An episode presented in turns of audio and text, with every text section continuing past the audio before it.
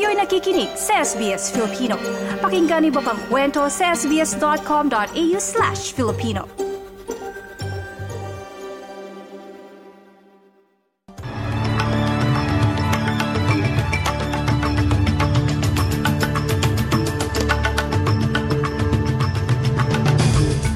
Sa ulo ng mga balita, ngayong linggo kadalawamput siyam ng Oktubre. Babala ng emergency bushfire nakataas sa Queensland, mga residente inabisuhang lumikas. Pangalawang yugto ng digmaan kontra military group na Hamas ipinahiwatig ni Israeli Prime Minister Benjamin Netanyahu. At pagharap ng Matilda sa Pilipinas mamayang hapon, inaabangan na.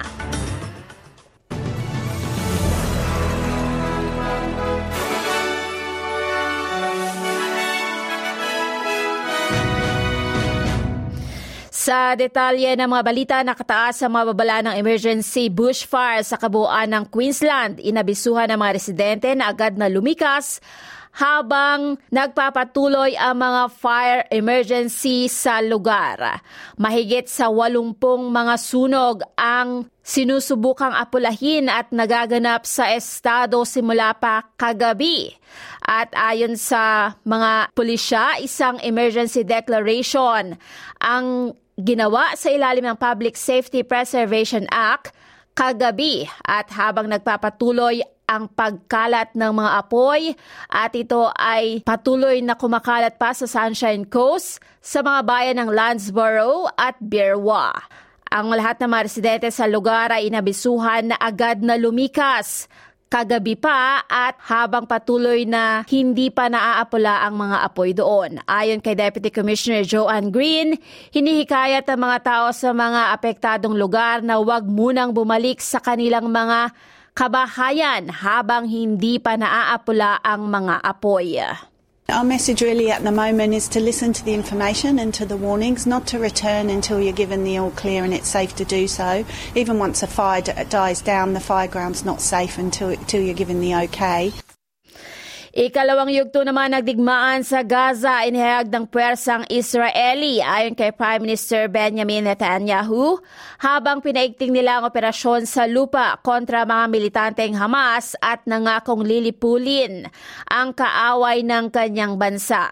Halos walang anumang komunikasyon sa labas ng mundo ang mga taong kinubkob o naipit sa Gaza habang nagpakawala ng mga pasabog o bomba sa lugar sa Palestinian o sa Palestine at doon nga ay naghulog ng bomba at ayon pa sa pinuno ng militar na isang matagal na nang nanganganib na opensiba sa lupa ay naghahanda rin. Sa pagsasalita sa isang press conference sa Tel Aviv, nagbabala si Netanyahu na ang digmaan ay magiging mahaba at mahirap at inulit ang apela ng Israel sa mga sibilyang Palestino na lumikas sa hilagang Gaza Strip kung saan nakatuon ang pag-atake ng Israel. Nangako siya na gagawin ng lahat para ligtas ang mahigit dalawang daang hostage na hawak ng Hamas. The war inside the strip will be long and difficult, and we are ready for it. This is our second war for independence. We will fight for our native land. We will fight and won't back down. We will fight on the ground, in the sea and air. We will eliminate the enemy on the ground and under the ground. We will fight and we will win. It will be the victory of good over bad, of light over darkness, of life over death. Yan ang tinig ni Prime Minister Benjamin Netanyahu sa pamagitan ng tagapagsalin. Balik naman sa Australia, mahigit isang daang bombero at dalawampung fire trucks ang sumusubok na apulahin ng malaking sunog sa isang factory complex malapit sa Girrawin sa West o sa West Sydney kagabi. Ang mga sunog ay umabot sa 30 metro na taas habang ang mga bombero ay sumusubok na apulahin ng naturang apoy. Karamihan sa gusali ay nasira at natupok ng apoy at ang ilan pang mga mahalaga o mga mamahaling mga sasakyan.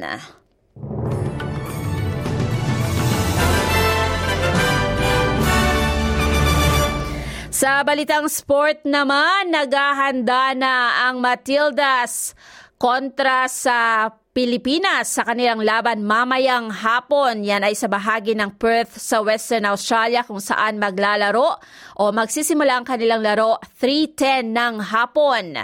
At ito ay para sa AFC qualifiers para sa Paris Olympics sa 2024. Samantala sa lagay naman na panahon para ngayong araw ng linggo sa Perth, bahagyang maulap sa 22 degrees. Sa Adelaide, bahagi, o kadalas ay maaraw sa 21. Ganon din sa Melbourne sa 26. Sa Hobart naman ay medyo maulap sa 20 degrees. Sa Canberra, maaraw sa 26. Ganon din sa Wollongong sa 25, maaraw din sa Sydney sa 26, maging sa Newcastle sa 26. Sa Brisbane, bahagyang maulap sa 25, ganon din sa Cairns sa 30 degrees at sa Darwin, kadalas ay maaraw sa 35 degrees. At yan ang pinakamit mga balita sa oras na ito. Ana Liwilata para sa SBS Filipino.